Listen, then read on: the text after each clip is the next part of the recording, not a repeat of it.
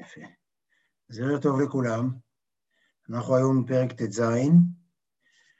אה, אני חושב שהפרקים האלה מבחינתי הם אה, כבר איזה סוג של מעבר שלב, שבו אה, אני חושב שבאמת התניא עוזב את כל השאלה של הסיווגים וההגדרות וכל הסדר שהוא בנה לנו, ומתחיל בעצם להיכנס לבעיות אמיתיות שמטרידות מהרבה בחינות את האדם המודרני. יש שאלה מאוד גדולה, האם החסידות היא תנועה מודרנית. והטענה וה, היא לרוב שכן, והשאלה היא למה. חוץ מזה שמבחינת הזמן היא בוודאי אה, נחשבת תנועה מודרנית, אבל אה, אני חושב שהפרק הזה מציג בעיה ממש מודרנית. כלומר, הוא מציג בעיה מודרנית. אה, הפרק שלנו, פרק ט"ז, שמיד ניכנס אליו, ונחזור טיפה לפרק ט"ו גם, נזכיר, אני אזכיר מיד מה היה, מה היה לנו עד כה, והפרק ט"ז עוסק באופן מאוד מאוד אינטנסיבי בשאלה של האותנטיות ומלאכותיות. שזו שאלה שמטרידה בעבודת השם, אבל היא גם מטרידה בהרבה דברים אחרים. באופן כללי, השאלה, כל עניין האותנטיות, כל עניין הצורך בהזדהות, הוא דבר שנחשב בפי ההוגים והאנשי ה... לפי ההוגים כבעיה מודרנית. בעצם עד העת המודרנית, אנשים לא, לא התייחסו כך ברצינות לשאלה מה הם מרגישים. אין לזה, זה לא עניין, זה לא היה שאלה. זה לא... עכשיו, אפשר, בוודאי, אה, יש על זה על מה להישען גם במקורות הקדומים, אבל לא העיסוק, אם רואים את ה... ניקח את הרמב"ם, שהוא לא הוגה מודרני בוודאי, לא, זה, לא, זה לא ליבת העיסוק. ופה היום אנחנו נראה שהשאלה על המתאם בין מה שאני מרגיש לבין מה שאני עושה, זה יהיה הנושא שלנו הערב. אה, והשאלה אם אהבה יכולה להיות אהבה מלאכותית, האם יש דבר כזה? עכשיו, זו שאלה שקשורה לעבודת השם, אבל היא יכולה, באותה מידה כמעט, יכולה להיות קשורה לכל אהבה אחרת שאנחנו רוצים לחיות בה. אהבה זוגית ואהבה משפחתית, וכל אחד והאהבות שהוא רוצה להחזיק בהן. אני רוצה להגיד משהו, סתם משהו, משתף אתכם במאמר שקראתי, מאמר של הרב שטיינרץ שקראתי ביום שישי, שהוא מדבר, הוא מאמר נורא מעניין, כי אני, היה לי איזה, חש... היה לי איזה מחשבה והסתכלתי עליה ב... ואז גיליתי לשמחתי שהרב שטיינרץ אומר את זה, אז הייתה לי תחושה מאוד נעימה, אולי שווה, אולי אני אשלח אותו גם פה לאנשים, שהוא בעצם אומר שהתניא, הוא, הוא, הוא, הוא מדבר על ספר מאמרים, אשלוף אותו כאן בארון, זה ספר של מאמרים של האדמו"ר הזקן, שקוראים לו תהלך לאזניה. זה לא משנה, אתם רואים את זה אולי מראה, אני רואה את זה מראה, אבל uh, לא משנה. ספר מאמרים שקוראים לו תהלך, שהוא ספר שהיה מאוד נדיר עד לפני, עד ש... Uh, עד שאיך קוראים להם, הנפיצו אותו מחדש, הוצאת הספרים כהת, הוציא, הוציא אותו מחדש, בעיקר סביב האירועים הגדולים של יד כסלו בבנייני האומה. אפשר לעצור אותך רגע? כן. זה יצא בעידוד, זה יצא בעידוד של אה, חוג חן, שהרב שטיינזלץ אז היה אחד מהמורה שם, אה, בהתחלת הדרך שם. ואם תסתכל בספר הקנ שיצא. על זה, על זה אני מדבר, מוישה, מוישה, אתה הורס לי... אז הוא מביא שם באמת... מוישה, אתה הורס לי את ה... זה, אני יודע, על זה, על זה בדיוק המאמר, זה, זה בדיוק המאמר שעליו דיברתי. אז הסיפור הוא שבאמת מה שהרב שטיינס כותב בספר הקנ, שזה ספר של 150 שנה לפטירת האדמו"ר הזקן, אז בספר הזה הוא כותב שהיופי של הספר הזה, שהוא ספר מאמרים מוקדם של האדמו"ר הזקן, שבו הוא בשלב, הוא יצא אומנם אחרי התניא, אבל הוא אומר שבעצם בתניא האדמו"ר הזקן עשה, נאלץ ליצור מבנה, ליצור עולם מאוד מוגדר ומסודר. הוא אומר, אבל גם בעל התניא ידע שיש אנשים שהנפש שלהם הרבה יותר מורכבת, ושלפעמים הם ככה ולפעמים הם ככה, ושהמערכת, המערכת היחסים בין נפש בהמית, הנפש האלוקית, הרבה יותר עשירה. מה שהוא כותב שם, עכשיו זה שווה, הוא אומר שבספר הזה באמת, האדמו"ר הזקן מתייחס קצת אחרת לדברים, הוא מביא ראייה יותר מורכבת. הוא, הוא לא, הרב שטיינס לא מסתייג מהתניא בשום צורה, אבל אני חושב שיש פה פתח הרבה, זה משהו שהרגשתי הרבה פעמים, שבספרים האחרים של האדמו"ר הזקן, בליקוטי תורה, שהוא ספר הכי מאוחר שלו נחשב מבחינת העושר של הדברים, יש ראייה קצת יותר מורכבת. אז כל מי שככה ישב בשיעורים הקודמים והרגיש שהעסק חד מדי, אז אני לא חושב ש, שצריך להסתייג מזה. אני חושב שאפשר להסתכל, מי שרוצה, להסתכל בספר הזה שהם מאמרים הרבה יותר קשים, אבל באמת שם יש, אני אשלח את זה, שם הוא כותב שיש אה, אה, אה, חשיפה של תאומות נפש אחרים שלא נמצאים בתניא. אז זה סתם ככה משהו שקראתי ביום שישי וחשבתי ששווה לשתף, אבל אנחנו בתניא, ואני חושב ש... התניא שווה כשל... התניא לא צריך תירוצים, אבל סתם מי שככה היה לו אי נוחות, אז מוזמן לקנות את הספר את תהלך, שכשאני למדתי בישיבה הוא היה נדיר מאוד והיה עותק אחד, והיה, ואז באמת הוא הודפס שוב, כמו שבעידוד של אותו חוג, והוא הודפס שוב, וכמובן אז רכשתי אותו, ולא שלמדתי ממנו הרבה, אבל יש שם... זה כאילו שלב אחר, אבל יום אחד, אם, אם אני, יום אחד אולי אני אכתוב דוקטורט על ההשוואה בין האדמו"ר הזקן פה לאדמו"ר הזקן שם, אבל זה סיפור אחר. מה שהתניא, הפרק שלנו היום, בעצם בפרק הקודם, פרק ט"ו, בעצם אנחנו בחודש, בשבועות האחרונים מכירים את הדמותו של הבינוני. הבינוני הוא לא, הוא כולנו, בסדר? יכול להיות שמישהו כאן צדיק, זה לא העניין, אנחנו הפסקנו להתעסק איתו, הורדנו אותו, שמנו אותו בצד, הצדיק הוא סוג של אה, יצור שרק נועד להסביר לנו סוג של איזה אידיאל, איך, איך, איך זה נראה, הוא מלאך, הוא לא, הוא לא העניין, אנחנו אותו בצד.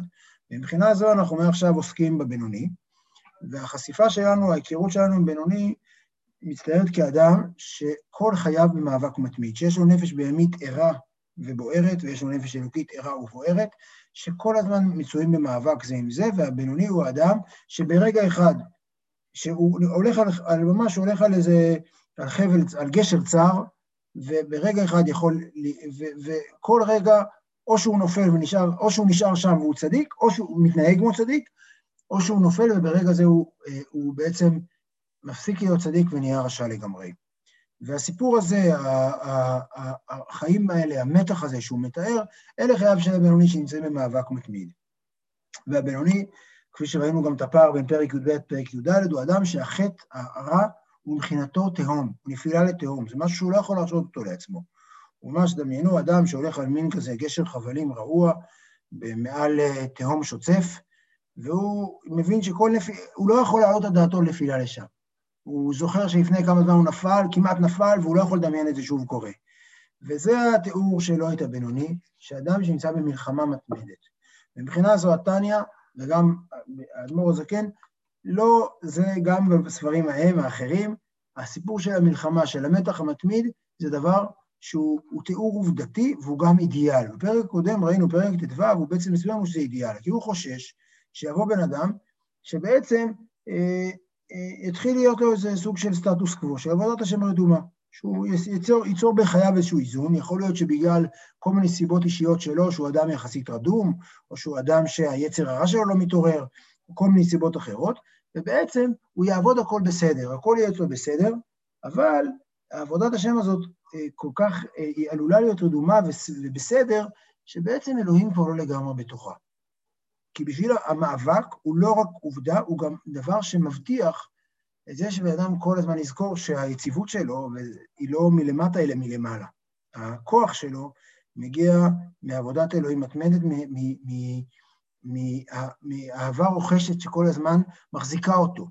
וברגע שהוא לא צריך להחזיק, וזה בקלות לו, אה, עלולה להיות פה אה, עבודת השם, שאלוהים כבר הוא לא, הוא לא, הוא לא, הוא לא נזקק לעזרה שלו כל הזמן. עכשיו, אז לכן, בפרק הקודם, המטאפורה המשמעותית שהוא דיבר עליה, זה שהוא מבחין בין עובד השם לאשר לא עבדו. מי שעובד אה, את השם זה מי שכל הזמן מתקדם, כל הזמן אה, עושה את הצעד המאה ואחד, את ה-x פלוס אחד, הרי אחרי שהוא יעשה מאה ואחד הוא יצטרך לעשות גם מאה ושתיים. והאדם שעובד השם זה אדם של מאה, הוא כבר יש לו מסגרת, הכל בסדר אצלו. ובעצם הוא אומר שבשביל להיות כל הזמן בדבר הזה של המאמץ, גם צריך להילחם, והדבר הכי חשוב זה לא רק להילחם, אלא להיות כל הזמן בעצם לחפש, לא לוותר אה, אה, ולשמור על קשר חי עם אלוהים. והדבר הזה הוא, הוא ליבת העניין של הבינוני, שהוא לא, שהוא במלחמה שבעצם אה, מזכירה לו שהוא צריך להיות בזיקה מתמדת בזיקה מתמדת, בקשר מתמיד וגוער. עכשיו, אני חשבתי על משהו אחר, זה לא רק שבשביל לנצח הוא צריך, אני חושב שאפשר גם הפוך, חשבתי על זה במהלך השבוע, שאדם שעושה את הצעד המאה ואחד, זה מעורר גם אם זה לא נובע מתוך מאבק בעבודה, אלא הוא באופן מלאכותי עושה את הצעד הזה, זה כשלעצמו מעורר איזושהי אהבה, מעורר איזשהי חשק חדש, מעורר איזה עניין של התחדשות. כלומר, הצעד המאה ואחד הוא גם צעד של התחדשות, וצעד שממילא יוצר חיבור אה, אה, מאוד, אה, יוצר חיבור חדש בתוכו ובקשר עם הקדוש ברוך הוא. והדבר הזה... כמו שאמרת לגבי הצדיק, בוא תהיה, תעשה את עצמך. כן. תעשה את עצמך עד שכאילו תתעורר. נכון, הצעד המאה ואחד הוא לא רק תוצאה של אהבה, הוא גם יכול ליצור אהבה. הוא יכול ליצור התחדשות ואהבה, וזה הסיפור המרכזי שדיברנו עליו בפרק הקודם.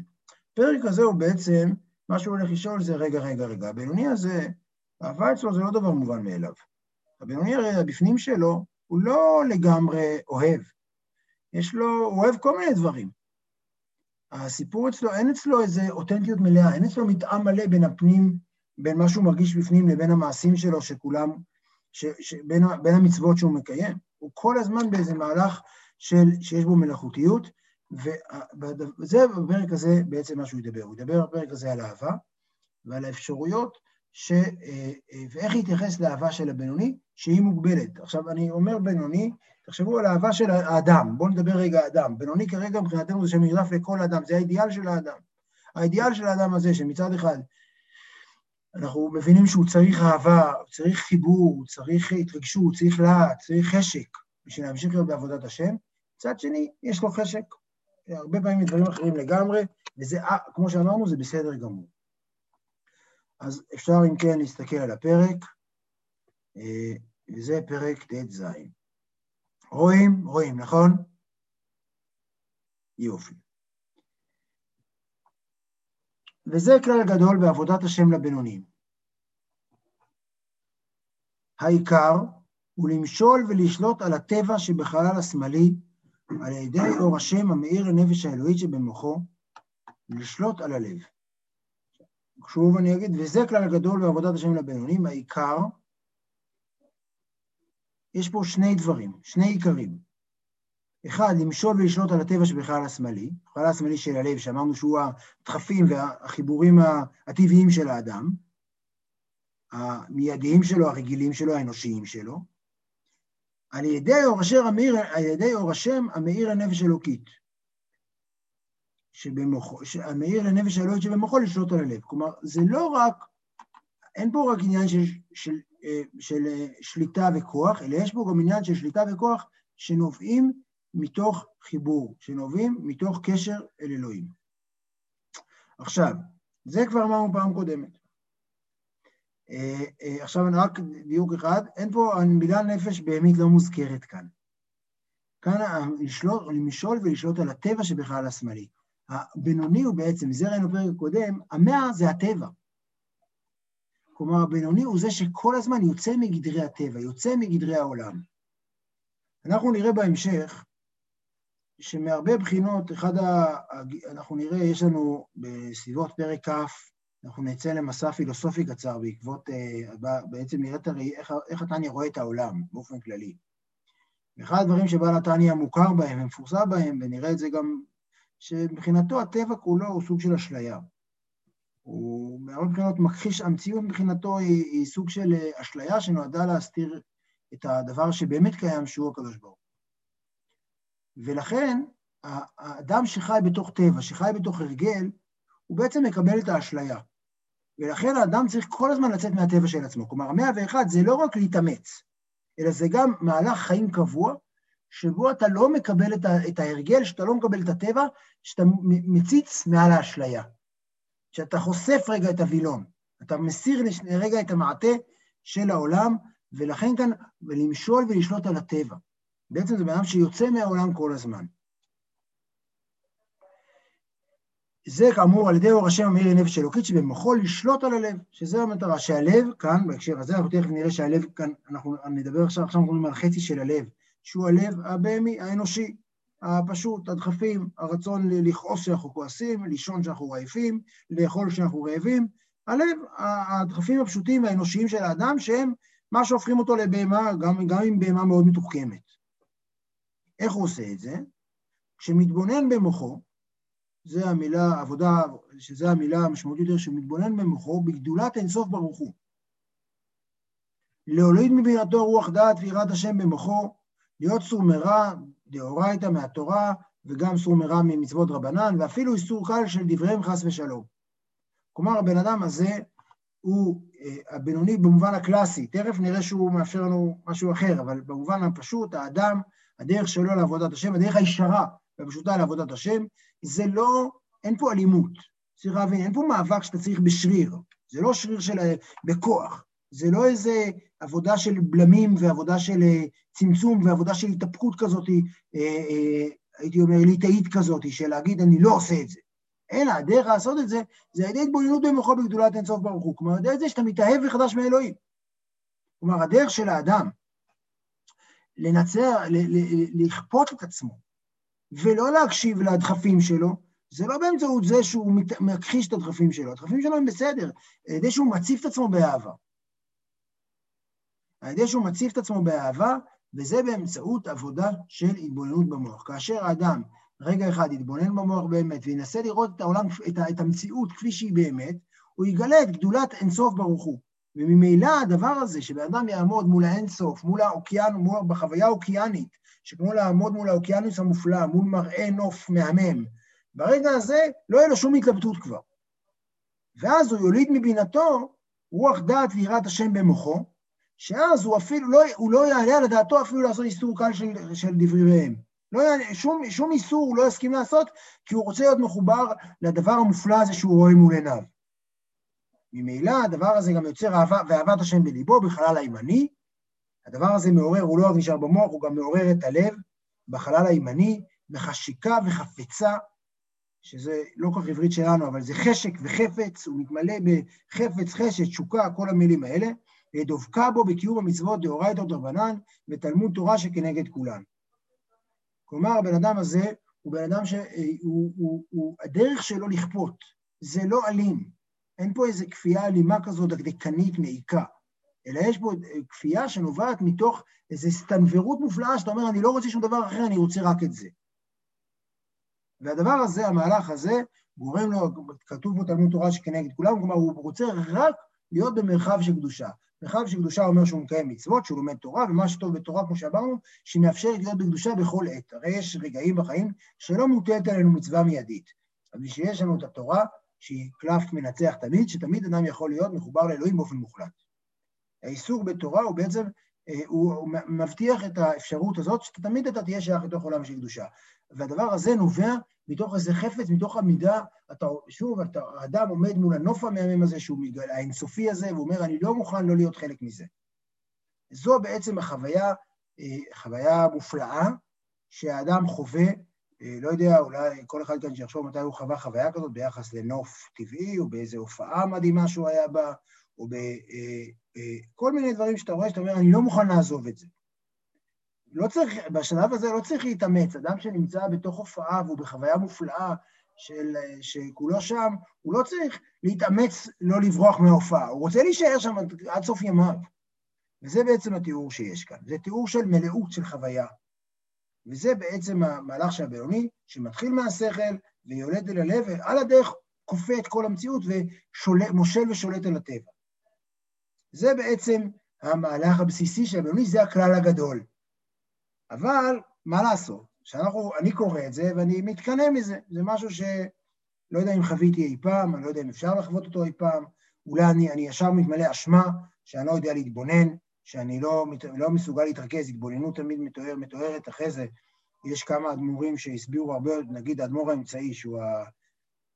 הוא הבן של האדמו"ר הזה, כן, כתב המון על ההתבוננות, שזו עבודה שכלית מאוד מאוד אינטנסיבית, שאני לא יודע, לא יודע אם אנחנו היום לא יודעים להתרכז, יכול להיות שגם אז היה מאמץ מאוד מאוד גדול, אבל זו עבודה כזאת שבן אדם בעצם מח, אה, אה, עובד כל כך על, על, על, על, על הוא, הוא, אה, הוא עובד כל כך עם השכל שלו עד שהווילון מוסר. וזו עבודה שכלית,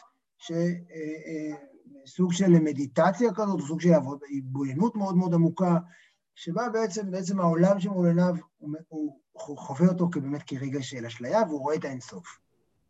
והדבר הזה הוא דבר שאני לא, אני אישית פחות מכיר אותו, וגם מתניה מבין את זה שאני פחות מכיר אותו. ולכן הוא אומר את הדבר הבא, וזה העניין של הפרק שלנו. ויתר על כן, צריך לדעת כלל גדול. היה לנו כלל גדול, זה הכלל השני. בעבודה לבינונים. יש כמה כללים בתניא, אנחנו אפשר יום אחד לעשות איזה סדר, זה הכלל השני שהוא בדיוק אחרי הראשון. שגם אם אין יד שכלו ורוח בינתו משגת, להוליד אהבת השם בהתגלות ליבו. מה לעשות?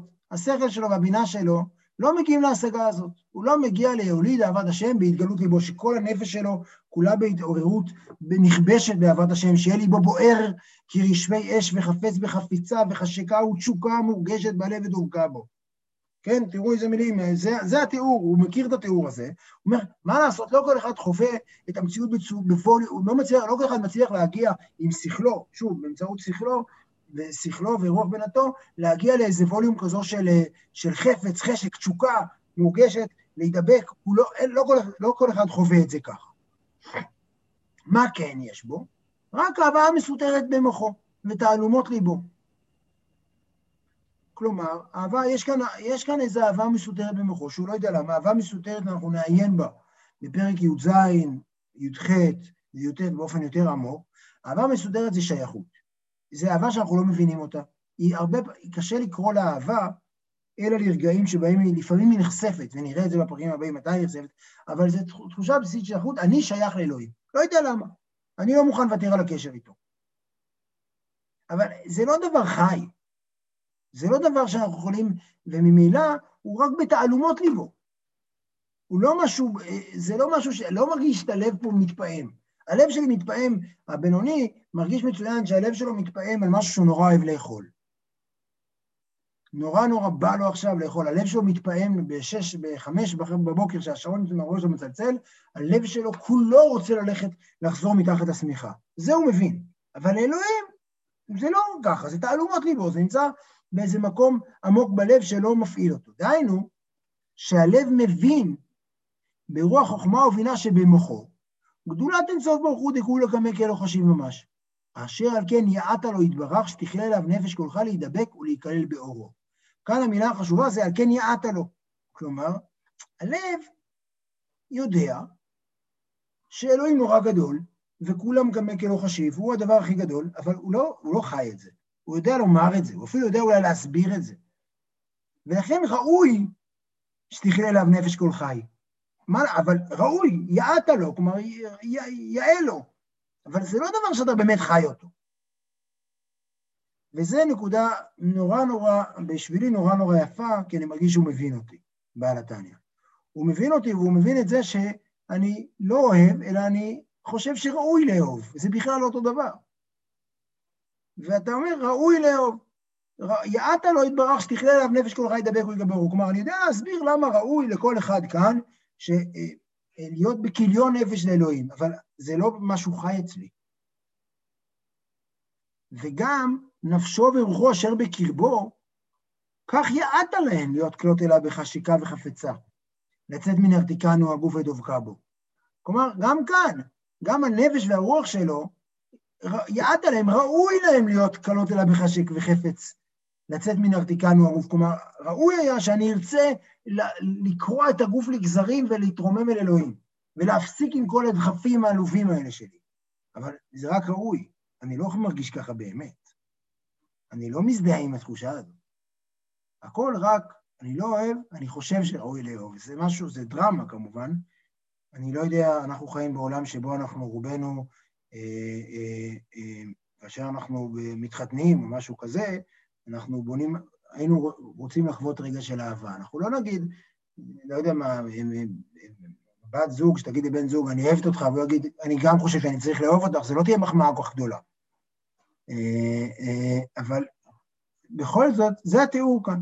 אנחנו לא אוהבים את אלוהים, אנחנו חושבים שראוי לאהוב את אלוהים. וזה התניא, וכאן, זה מה שהוא מתאר כאן. רק שבעל כורחן, רק שבעל כורחן חיות הנה בתוך הגוף וצורות בו כאלמנות חיות. כלומר, התפיסה שלנו צריכה להיות כאילו שאנחנו בעל כורחנו חיים כאן. הרי יש את המחלוקת אם האדם נברא, או טוב לו שהוא נברא או לא נברא, הוא אומר, אנחנו צריכים להרגיש שנעבך תקעו אותנו בתוך הגוף, ותקעו אותנו רחוקים מאלוהים כאלמנות חיות, כמישהו שכאילו האלמנות חיות, אנחנו, שאנחנו תקועים פה, שהבן זוג חי, אבל אנחנו לא מרגישים שום נוכחות שלו. הוא פה לידינו, אבל זה כלום, זה, זה, אני מרגיש אלמנה חיה, אני לא מאחל את זה לאף אחד, התחושה הזאת, אבל זה תחושה. ואנחנו שוב, אנחנו מרגישים, ולית מחשבה תידון תפיסה בי כלל. אנחנו גם יודעים להגיד שאף אחד לא יכול לתפוס את אלוהים, והוא גדול ונפלא, ואי אפשר לתפוס אותו, כי אם כאשר תפיסה הוא מתלבשת בתורה ומצוותיה, כמשל מחבק את המלך הנ"ל, כן? את כל זה למדנו כבר. דוד. כן. לא, אני סתם אוהב את המשל, כי האלמנות חיות זה אלמנה שבעלה בחיים. זה לא אלמנה שהיא אלמנה. כן, כן, כאילו כן. הוא אומר, זה קיים, זה נמצא, ואתה בעצם, אבל אתה לא מרגיש את זה, זה נורא. כאילו זה... אלמנה, בדיוק ככה, ולא רק זה, אלא אתה מבין איזה נפלא הוא, וכמה, ואתה אומר, ואתה גם יודע להגיד שהתורה והמצוות זה הדרך לחבק את המלך, אבל אתה מרגיש שאתה מחבק כן. כלום, אתה מרגיש שאתה מחבק קרש. וזה מה שאתה אני מתאר כאן. ואני חושב שכאשר דיברנו קודם, הוא הסביר לנו את זה בהתרגשות, מי שזוכר את פרק ה', שהוא באמת פרק נורא מרגש. שהוא אומר שבאמצעות לימוד תורה אתה לא רק מחבק את המלך, באמצעות לימוד תורה אתה עובר תהליך של איחוי איתו, אתה הופך להיות חלק ממנו. יופי, אבל אני מרגיש אלמנה חיה. ואני יודע להגיד את זה, והיא לזאת, יעעת להן לחבקו בכל לב ונפש מאוד. כלומר, אתה יודע להגיד, ראוי לי לחבק אותו, אז זה לא שאתה רוצה לחבק אותו. אתה אומר, אני רוצה לרצות, אני רוצה, אני חושב שראוי לי לרצות לחבק אותך בכל לב ונפש ומאוד. דהיינו, קיום התרי"ג מצוות במעשה, בדיבור, מחשבה, שהיא השגת וידיעת תורה כנ"ל. כן, אני, כל זה, אני לא רוצה את זה באמת.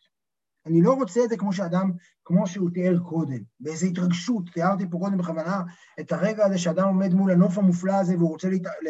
לא יכול, הוא רוצה לזרוק את הכל ולקפוץ אליו. הוא, הוא לא רוצה, הוא חושב שראוי לרצות. והמילה יעתה פה חוזרת הרבה מאוד פעמים, והיא נורא חשובה. וזה העניין, זה אומר, כל מה שאמרתי לכם קודם, הבינוני לא מרגיש את זה כרגש חי. הוא מרגיש את זה, הוא אומר, ראוי להרגיש ככה.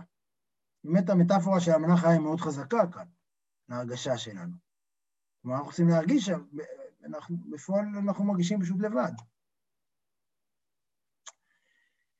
Uh, הנה, זהו, אז עכשיו הוא מתאר את המצב הזה. הנה, כשמעמיק בעניין זה, עכשיו הוא בעצם יוצא מכאן שיש פער מאוד גדול בין מה שאנחנו רוצים להרגיש לבין מה שאנחנו מרגישים, לבין זה שאנחנו מרגישים שראוי, אנחנו, אני לא אוהב אותך, אלא אני רוצ, ראוי לי לאהוב אותך. זה אפילו לא, הוא לא, הוא אפילו לא אומר, אני רוצה לאהוב אותך, אלא אתה אומר לה, כאילו אדם אומר לבת זוג שלו, תשמעי, את אוהבת אותי יופי, אבל גם לי ראוי לאהוב אותך, שזה באמת מחמאה מאוד...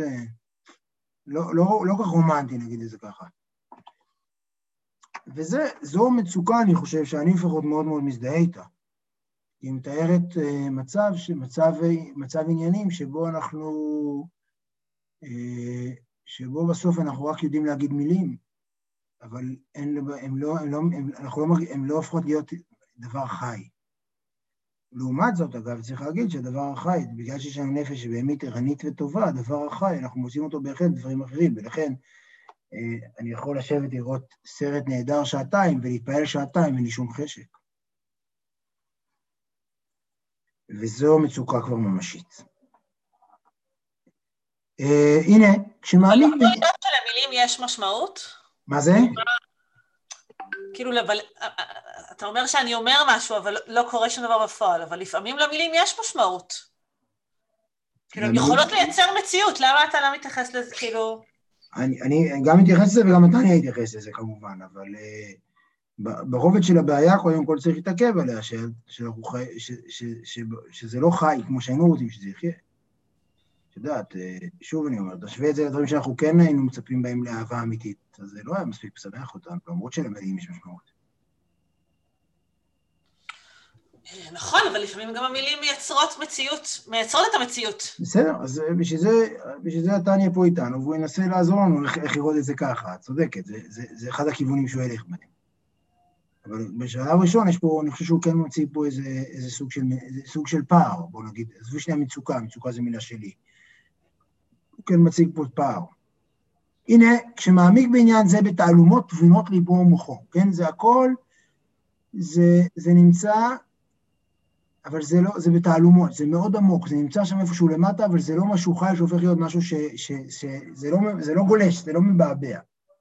ופיו וליבו שביל, שקיים כן בפיו, כפי אשר נגמר בתבונת ליבו ומוחו. כלומר, הבן אדם הזה, הוא אמנם זה רק בתעלומות תבונות ליבו, אבל למרות שהוא אומר רק ראוי לאהוב את השם, ורק ראוי ללמוד תורה, ורק ראוי לקיים מצוות, הוא גם עושה את זה. כן, אדם הזה, מקי... למרות שזה לא משהו חי, הוא כן עושה את זה. דהיינו, להיות בתורת השם חפצו, ויהגה בה יומם ולילה, בפיו. וכן הידיים ושאר איברים מקיימים מצוות, כפי מה שנגמר בתבונת ליבו ומוחו. כלומר, הבן אדם הזה, הוא, קודם כל אני רוצה להגיד שמשהו פה, הדבר הראשון, הבן אדם הזה הוא לא, אחד הדברים, יש אה, ספר שאני, אה, מועקת המודרניות קוראים לה, שאחד הדברים שהוא, אני לא זוכר של מי הוא, שאחד הדברים שהוא מתאר זה שהיום אנחנו חיים תחת אה, סוג של דיקטטור, דיקטטורה של הרגש. שאנחנו, בגלל, בגלל שהמודרניות הכניסה לנו את כל מושג האותנטיות, אז אם אני לא מרגיש משהו, אני לא מסוגל לעשות אותו. נתניה אומר, תשמעו, האדם הזה הוא לא, הוא לא כפוף, הוא, למרות שהוא לא מרגיש את זה ברגש חי, הוא עדיין לגמרי עושה את זה. כן, אז מה שיש לנו כאן בעצם, אם אני, אנחנו תכף נראה את זה, הפער, יש לנו, יש כאן מצד אחד... זה נתפס כצביעות, זה נתפס כצביעות, נכון, אם אתה לא נכון, מרגיש את זה, אז... נכון, אבל פה הוא אומר זה לא צביעות, כי אמנם זה בתעלומות וגבולות ליבו ומוחו, זה מאוד עמוק שם, וזה גם באופן מעשי לגמרי, אבל חסר פה משהו חי, שנראה תכף איך הוא מגשר על הפער הזה. אה, וכן הידיים ושאר איברים מקיימים מצוות כפי מה שנגמר בתבונת ליבו ומוחו. הרי תבונה זו מתלבשת במעשה, דיבור ומחשבת תורה ומצוותיה. כלומר, התבונה הזו, למרות שהיא מאוד מאוד בסיסית, רק אומרת ראוי לעשות את זה, היא, היא עדיין מספיק, היא מספיקה בשביל להיות תוכן פנימי למעשה, דיבור ומחשבת התורה ומצוותיה. כלומר, היא מספיקה בשביל להיות תוכן פנימי לדבר. היא מספיקה, כלומר, למרות שאני רק חושב שראוי לאהוב, עדיין מעשי האהבה שמתוארים כאן כמצוות במחשבה, דיבור ומעשה, הם לא מעשים ריקים, הם, לא, הם, הם, הם כביכול מלאכותיים, כי הם לא נובעים מאליהם, אבל הם לא מלאכותיים, כי הם נשענים על משהו פנימי שנמצא, הוא מאוד מאוד מאוד חבוי. עכשיו, אנחנו, בתור אה, אנשים שגדלנו אחרי אה, פרויד וחיים את זה, זה משהו שנמצא בתוך ה... בתפיסה הבסיסית של כולנו, יכולים להבין איך יש משהו שהוא מאוד מאוד פנימי והוא עדיין מפעיל אותנו באופן אמיתי. לא, זה לא זר לנו הרעיון הזה. הרי תבונה זו מתלבשת במעשה דיבור ומחשבת התורה מצוותיה להיות להם מבחינת מוחין וחיות וגדפין לפרחה לאלה. מיד נסביר את זה, כאילו עסק בהם בדחיל ורוחים וממש אשר בהתגלות ליבו. כלומר,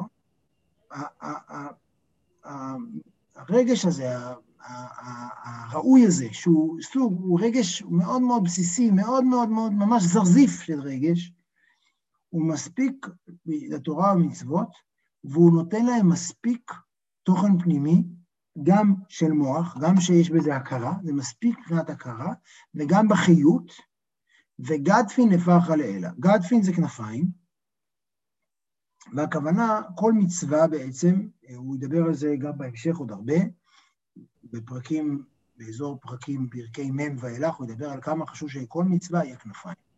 וכל מצווה יש לה שני כנפיים, שזה אהבה ויראה, שמרימות אותה.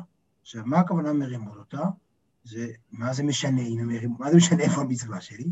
המשנה זה שזה בעצם שאלה עד כמה המצווה שלי מלאה, עד כמה אני מגיע לדבר באופן מלא ועשיר.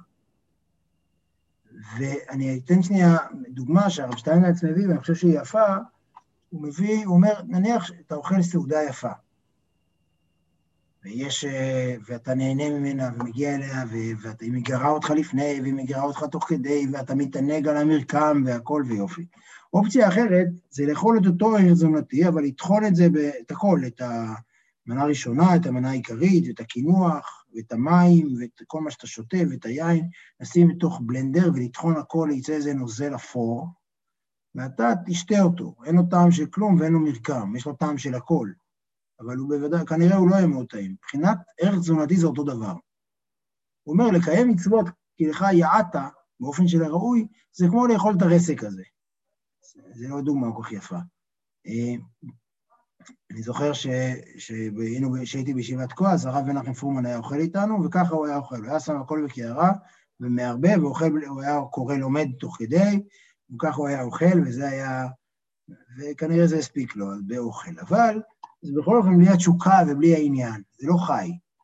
ובעצם זה הפער. ובכל זאת, למרות שזה כזה, הוא אומר, הרצון הפנימי הזה, שהוא רצון מאוד מאוד מאוד דק, הוא מאוד מאוד, מאוד מאוד, מאוד בחינות הוא אפילו, אה, הוא אפילו עלוב, הוא מספיק בשביל להפוך את ה...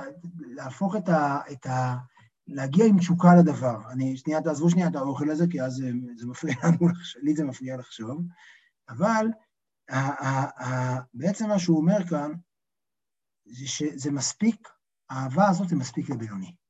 זה מספיק לבינוני, וזה מספיק, וזה עדיין תוכן פנימי מספק. למרות שזה רק, אני לא, לא, אני לא מקיים את המצוות מתוך אהבה, אני מקיים את המצוות מתוך זה שאני חושב שראוי לאהוב. וזה תוכן מספיק, וזה מעלה את המצוות הללו, הם עדיין, החיים הדתיים שלי, התורה והמצוות, הם עדיין עשירים, הם עדיין מלאים, כאילו עסק בהם בדחילו ורחימו ממש אשר בהתגלות ליבו. כלומר, כאילו זה כזה. למה, מה, כאילו, עכשיו, מה זה עוזר לנו? בסופו של דבר, אני עצמי לא חווה את זה ככה. אבל אני חושב שברגע שבן אדם, זה קודם כל משחרר אותנו מאשמה. ומשחרר אותנו מדרישה לעקביות. להגיד, תשמע, בגלל שאתה לא מרגיש ככה, אל תעשה ככה. לא, זה לא משנה. כל עוד אתה חושב שאפילו הראוי הקטן הזה, שאתה אומר לעצמך, ראוי לאהוב, הוא מספיק, והוא דבר שמבטא אמת, הוא דבר שמבטא עומק של מצווה. עכשיו, גם מבחינת הקדוש ברוך הוא, נחש... המצווה נחשבת חבל על הזמן, אבל אני לא יודע, אני לא כל כך עסוק בשאלה איך זה נחשב אצל הקדוש ברוך הוא, אני עסוק יותר בשאלה אה, אה, אה, מה זה עושה לי. והדבר הראשון שעושה לי זה מרגיע אותי. אז מה אם כרגע אני מתפלל, ואין לי שום חשק לתפילה, ואני רק אומר שראוי להתפלל? זה בסדר, זה מספיק. כי יש לי בכל אופן הסיבה, רגע, מיד אה, הוא יסביר למה, בחפיצה, בחשיקה. עכשיו, מה זה התגלות ליבו? הוא מזכיר לנו כאן, אם שכחנו, שהתגלות ליבו זה חפץ, חפיצה וחשיקה, ותשוקה מורגשת בליבו ונפשו עצמי על השם, כי פני ריש פש ועבודו שבליבו כלל. כן, זה משפט שהוא כבר אמר. הוא אומר, אתם זוכרים שאמרתי לכם את זה קודם, את הווליום המופלא הזה? אז המצווה הזאת שאתה עושה אותה, את התפילה הזאת שאתה עושה אותה, בלי שום, רק בתבונת ליבו, כלומר בעומק, באיזה משהו שהוא בעומק, אה, בעומק, אה, אה, זה נמצא איפשהו עמוק, רק בעומק במובן הזה שזה קבור עמוק, כן? בלי שזה רגש חי, זה כמו זה. זה אותו דבר מבחינת אלוהים. כי, למה? כי זה היעד שהוצב בפניך. זה מה שאתה נדרש אליו. וזה בסדר גמור, אתה לא נדרש למלאות של חוויה. כאשר אתה מקיים את המצווה ואתה מתפלל בלי המלאות של חוויה, אבל אתה בכל זאת, יש לך איזה, איזשהו רצון מסוים לחשוב שכך ראוי, הדבר הזה הוא מספיק. הוא המלאות של חוויה בשבילך. הואיל בתבונה זו שבמוחו, בתעלומות ליבו, היא המביאתו לעסוק בהם. ואילולא שהיה מתבונן בתבונה זו, לא היה עוסק בהם כאלה, בצרכי גופו לבד. כלומר, איך הוא מוכיח את זה? הוא אומר, תשמע, הרי אתה עכשיו מתפלל, נכון? אתה עכשיו מקיים מצווה, אתה עכשיו לומד תורה. אתם כולכם עכשיו באתם לשיעור טניה. עכשיו, יכול להיות שכולכם מתים עכשיו ללכת לראות את הפרק האחרון שיצא בסדרה שאתם נורא אוהבים. נהדר. זה בסדר גמור. אבל העובדה שאתם כאן עכשיו, העובדה שאתם, שאנחנו כאן עכשיו, שאני כאן עכשיו, כנראה אומרת שהאהבה הזאת אולי היא לא נורא חזקה, אבל היא מספיקה לגרום לזה שאני כאן עכשיו ולא נמצא במקום אחר. וכל אחד כאן, בוודאי היה לו את השאלה האם לעלות לשיעור היום או לא, תשע וחצי בערב, מאוחר, למה קבעו כך מאוחר? יש סיבות טובות מאוד, וזום, זה זוועה זום, הייתי היום כבר ארבע שעות בזום, מי יכול לסבול את זה? יש לנו ארבעים סיבות למה לא לבוא לשיעור היום. ובכל זאת, שבחרנו כן לבוא, סימן שהאהבה הזאת אולי לא נורא חזקה, אבל היא מספיקה לגרום לך להכריע לעשות את המעשה הזה. וברגע שהיא מספיקה להכריע את המעשה הזה, סימן שהיא בדיוק בווליום המספיק. וגם אם הוא מתמיד בלימודו בטבעו, כן, זה הפרק קודם, אתם זוכרים את ההוא שמתמיד בלימודו בטבעו עם מראה שחורה? אף על פי כן אוהב את גופו יותר בטבעו. כלומר, גם בן אדם שאין לו חיים ואין לו שום סדרה שהוא אוהב כאן, כן, ולא היה, לא היה דקה בזום, או שהוא חולה על זומים, ורק רוצה לקרוא טקסטים, עדיין אם אני אגיד לו, תשמע, אולי עדיין הוא היה מעדיף עכשיו לישון, היה מעדיף עכשיו לעשות משהו לצרכי גופו. כלומר, זה גם אדם כזה, גם אם אין לו ניסיון לחזור, כלומר, עדיין כולנו בסופו של דבר, אם לא היה לנו את האהבה הזאת בתעלומות הלב, לא היינו, לא היינו מתפללים. כלומר, העובדה שאנחנו מתפללים מוכיחה שיש לנו מספיק אהבה בתעלומות לב, ולכן יש לנו מספיק אהבה, זה בדיוק כמות האהבה, הווליום של האהבה, שהיא מספקת בשביל לעשות המצוות, בשביל לתת תוכן פנימי למצוות שלנו, ומזה, זה מוכיח שהמצוות שלנו אינן מלאכותיות. וזה רמזו רז"ל, רבותינו זכרונם לברכה, באומרה מחשבה טובה, זה בגמרא במסכת אה, חגיגה נראה לי גם כן, אני לא זוכר. הקדוש ברוך הוא מצרפה למעשה, שזה דבר ידוע, ואבל אליממה מעלה עליו כתוב כאילו עשה. יש שם בגמרא שמישהו חשב לעשות מצווה ולא עשה, הקדוש ברוך הוא רושם לו כאילו הוא עשה אותה. עכשיו, הוא לא כך אוהב את הפירוש הזה. מה זה בסרט ברכות? תודה.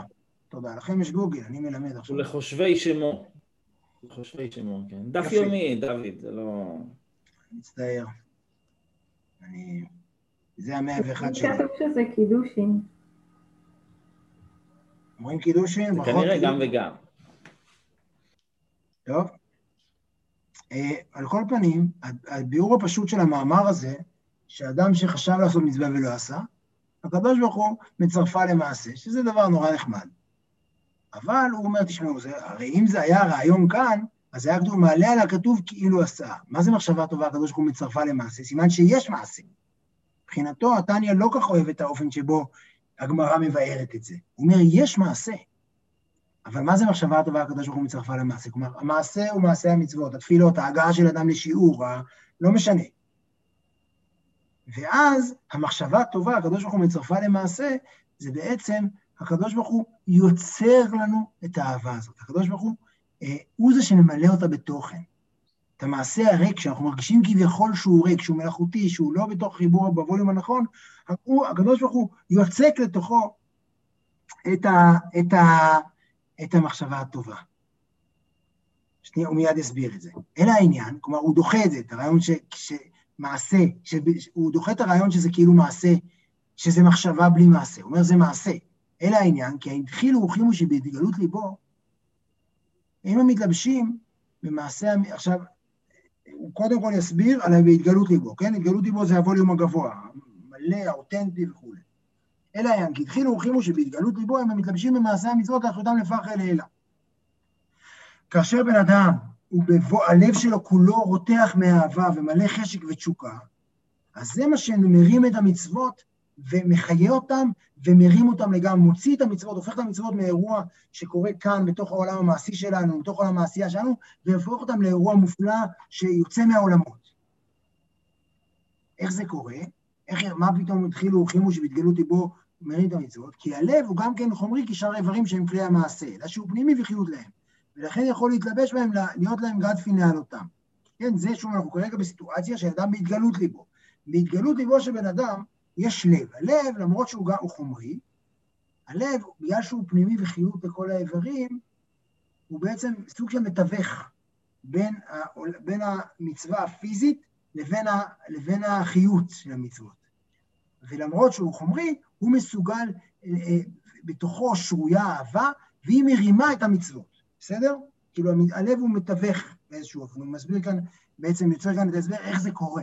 איך, איך אדם שבהתגלות הלב, המצוות מרימות אותם, כי הלב בעצם אה, מאפשר לדבר הזה לשרות. מה, מה, אומר, מה זה אומר? זאת אומרת, הוא עושה את זה בגלל שהוא אוהב את השם? זה, זה, זה העניין? כן. הוא מעמיק ומתבונן מהנקודה הזאת. לא הבנתי את השאלה, סליחה. הוא אומר, הרי איך אתה יכול להעלות את ה... איך המצווה תעלה למעלה? הוא אומר, על ידי שתלביש בהם אה, חיות, חיות פנימית. מה זה אומר? אהבה, מה זה אומר? מה, מה הוא צריך לעשות? לא, לא, כרגע אנחנו... מדברים... עכשיו, אני חושב שהתניא כאילו מדבר בצורה מאוד מאוד גבוהה על, על העניין הזה של הדחילו ורחימו. אני הייתי מצפה מהתניא, בוא תביא לי, בוא תביא לי, בוא תראה לי את הדרך, בוא תראה לי איך כן לעשות את זה בצורה טובה. הוא הראה את הדרך. הוא לא אומר לי, הוא לא אומר, בוא, עכשיו באמת, אה, בסדר, להתבונן, אתה מתבונן, אבל הוא אומר, גם ההתבוננות שלך היא מוגבלת.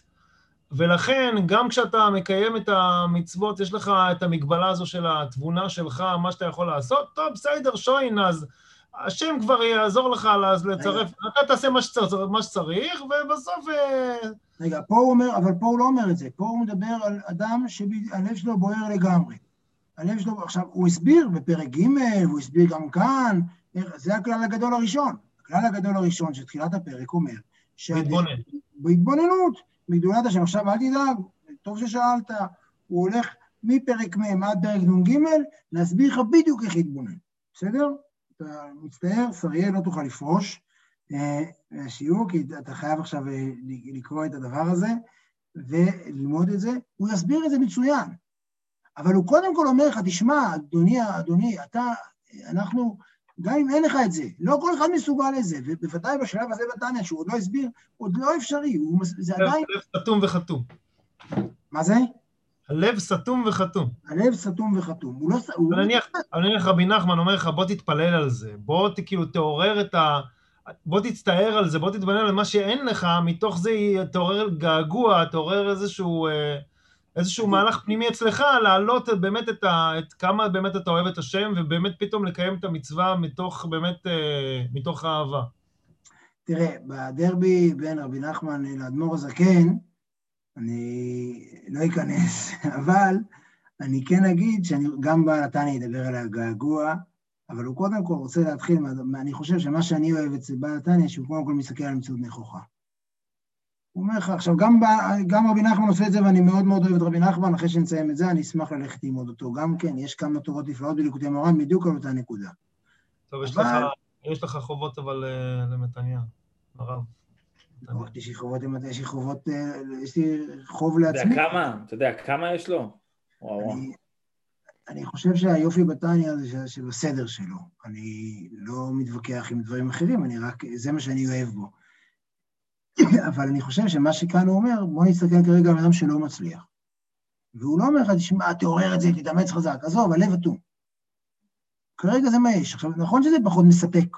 הוא לא הולך להגיד לך, תשמע, זה סיפוק. הוא אומר, תשמע, הלב אטום, אבל הוא מספיק פתוח שהוא גורם לך כן לעשות את המצווה, סימן שכן יש שם משהו. ועכשיו, זה בדיוק הדבר הבא שהוא יגיד. עכשיו כאן הוא יגיד משהו מעניין דווקא. אך הדחילו ורחימו שבתבונות מוחו ותעלומות ליבו, כן, זה לא בן אדם שהווליום של האהבה שלו חזק. להפך, זה בן אדם שהאהבה שלו היא, היא, היא כבויה, הוא רק, זה אותו בן אדם שרק ראוי לו, כן? שרק אומר ראוי לאהוב את השם. גברו דרכיהם למעלה מעלה מבחינת המעשה. ואי אפשר להם להתלבש בבחינת מעשה המצוות, להיות להם מבחינת מוחין וחיות העלותם לפרחה לעילה.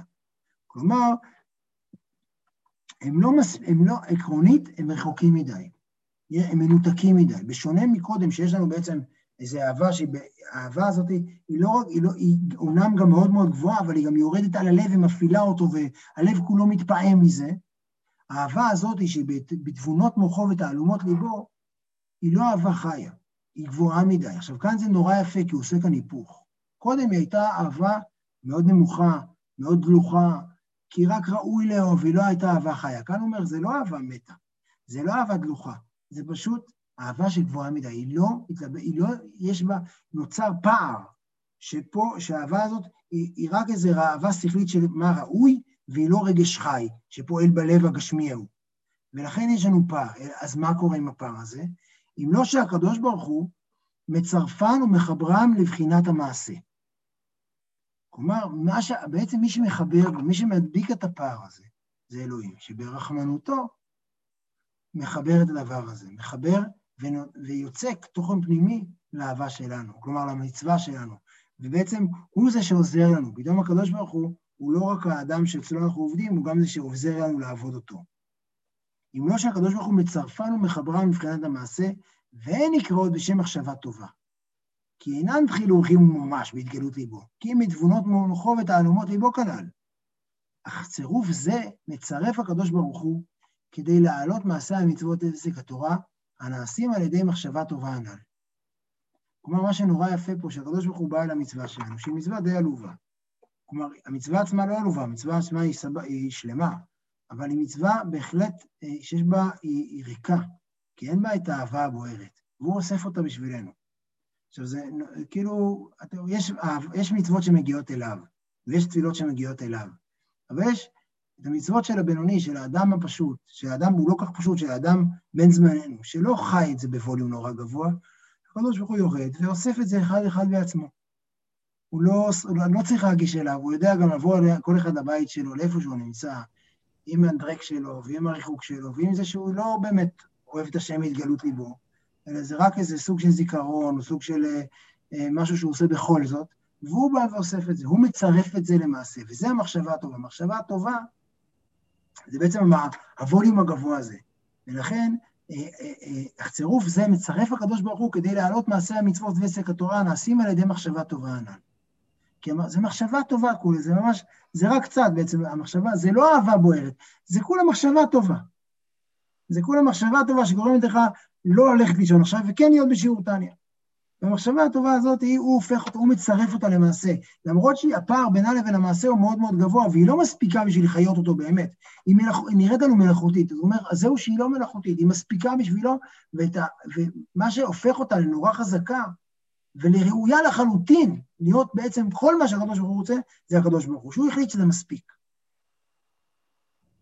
אך כדי לעלות מעשה המצוות ועסק התורה, נשים על ידי מחשבה טובה הנ"ל עד עולם הבריאה. מקום עליית התורה והמצוות הנעשים על, הנעשים על ידי דחילו ורחימו שכליים אשר בהתגלות ליבו ממש. כלומר, יש עולמות, לא ניכנס לזה כרגע, זה, אפשר להיכנס לזה בהרחבה, אבל אין לזה סיבה כרגע, בעצם הוא אומר, המצווה הזאת, הקדוש ברוך הוא מעלה אותה אה, אה, למרחבים הכי גבוהים. עכשיו, זה לא רק שהיא נרשמת במרחבים הכי גבוהים והיא נחשבת שזה מספיק, אלא יותר מזה שהיא נחשבת אלא היא עבורך לדעת שאתה עושה את המצווה הכי מלאה והשלמה ועמוקה וטוטאלית שאפשר. אתה לא עושה משהו שהוא דל, אתה לא עושה משהו שהוא חסר, אתה עושה משהו שהוא מושלם.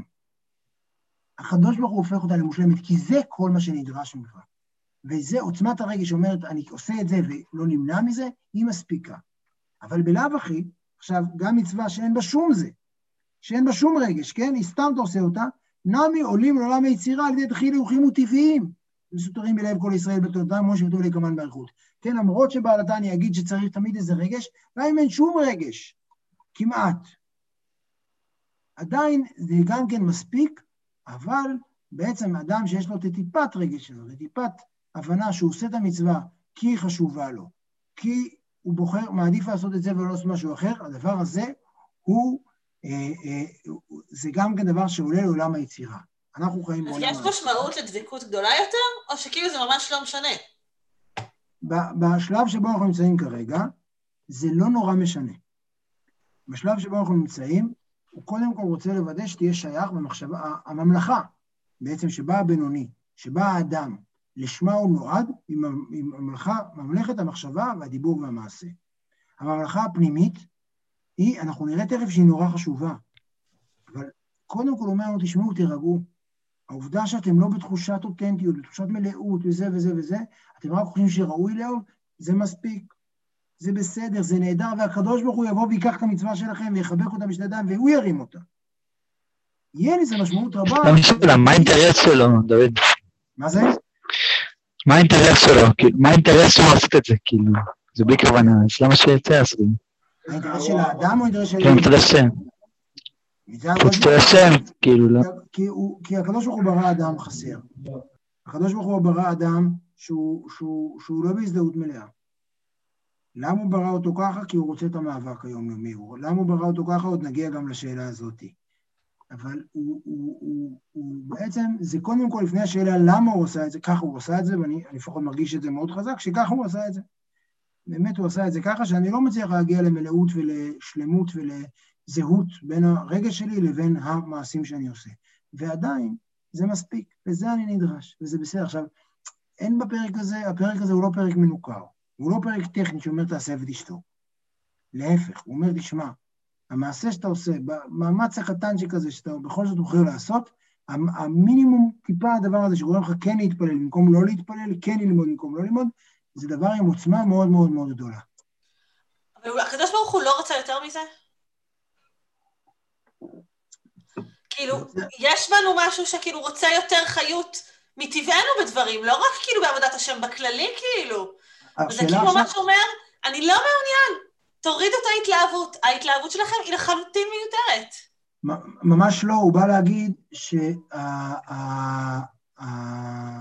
כל הוא יסביר אה, מאוד למה זה נורא חשוב, כי זה יעלה את המצוות וזה ייצור אצלנו חוויה, שוב, זה יהיה הרבה יותר, זה יהיה הרבה יותר עשיר ומלא, וממילא נעשה את זה יותר, ונוכל להגיע מ-101 ל-201 ל-301 וכן הלאה.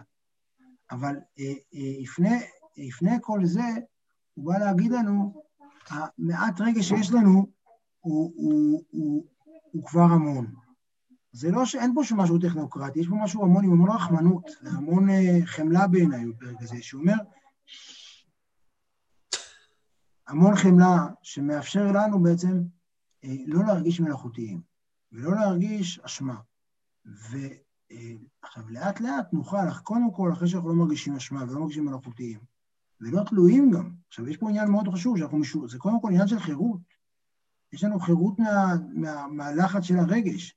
אחרי זה, לאט לאט ניצור את האהבה לא כמשהו שנועד בשבילנו, אלא כעוד מצווה שנועדה לאלוהים. כי יש גם מצוות אהבת השם הרי. אפשר להתעלם ממנה והוא יעסוק בה. יש מצוות אהבת השם, אבל השאלה הגדולה, וזה אחד העקרונות הכי גדולים בתניא, זה מה, מה מטרת המצווה. ובעצם הוא יגיד, תשמע, אחרי שהרגעת את זה, מבחינת, מבחינת הקדוש ברוך הוא אתה אחלה. עכשיו אתה רוצה גם מצוות אהבת השם, בבקשה, אבל זה לא בשבילך, ולא בשביל שאתה תרגיש, לא בשביל האשמה שלך, אלא בשביל לקיים עוד מצווה. לא בשביל ליצור תלות בה. יש עוד מצווה, מצוות אהבת השם קוראים לה. אני מקווה שהשיעור הזה מוקלט. מוקלט, למה? אתה רוצה ל... עשיתי, אמרתי משהו רע? צריך... אה, לא, לא, הפוך, הפוך, זה אחד מהשיעורים הכי חזקים עד, עד כה, אני חייב להגיד לך. אוקיי, יש. אז uh, אני, אני, בשבילי, אני חייב להגיד שגם לא, בשבילי... לא, זה, זה, זה העניין, אני פשוט לחזור ולהטמיע את הנקודה הבסיסית הזאת. אז אני חושב שאפשר לסיים כאן, כאן, אני חושב שזה יופי של סיכום. אם מישהו רוצה להגיד עוד משהו, בבקשה, אם לא, אז עשר וחצי וסיימנו את הפרק. בשבוע הבא נרד אפילו עוד שלב, כלומר, בשבוע הבא הוא ידבר על אהבה מסותרת. בעצם בסוף הפרק עכשיו הוא אמר, יש עוד דרגה למחויב שזה אהבה מסותרת, והוא יסביר את העוצמה שלה, ובעצם הוא יגיד לנו, תשמעו, קודם כל, אנחנו, אנחנו בסדר גמור, אה, ומשם ואילך אפשר להתקדם. כלומר, משם ואילך לדעת, גם להבין שהבינוני, המרחב פעולה שלו הוא מרחב המחשבה, דיבור ומעשה. אחרי זה נראה מה עוד אפשר לעשות. אה, מישהו רוצה לומר עוד משהו? עשר וחצי זה אפשר לעצור. חברים, לילה טוב, שבוע טוב, סגר שמח, הפעם אבל ברצינות. תודה רבה, שבוע טוב. תודה.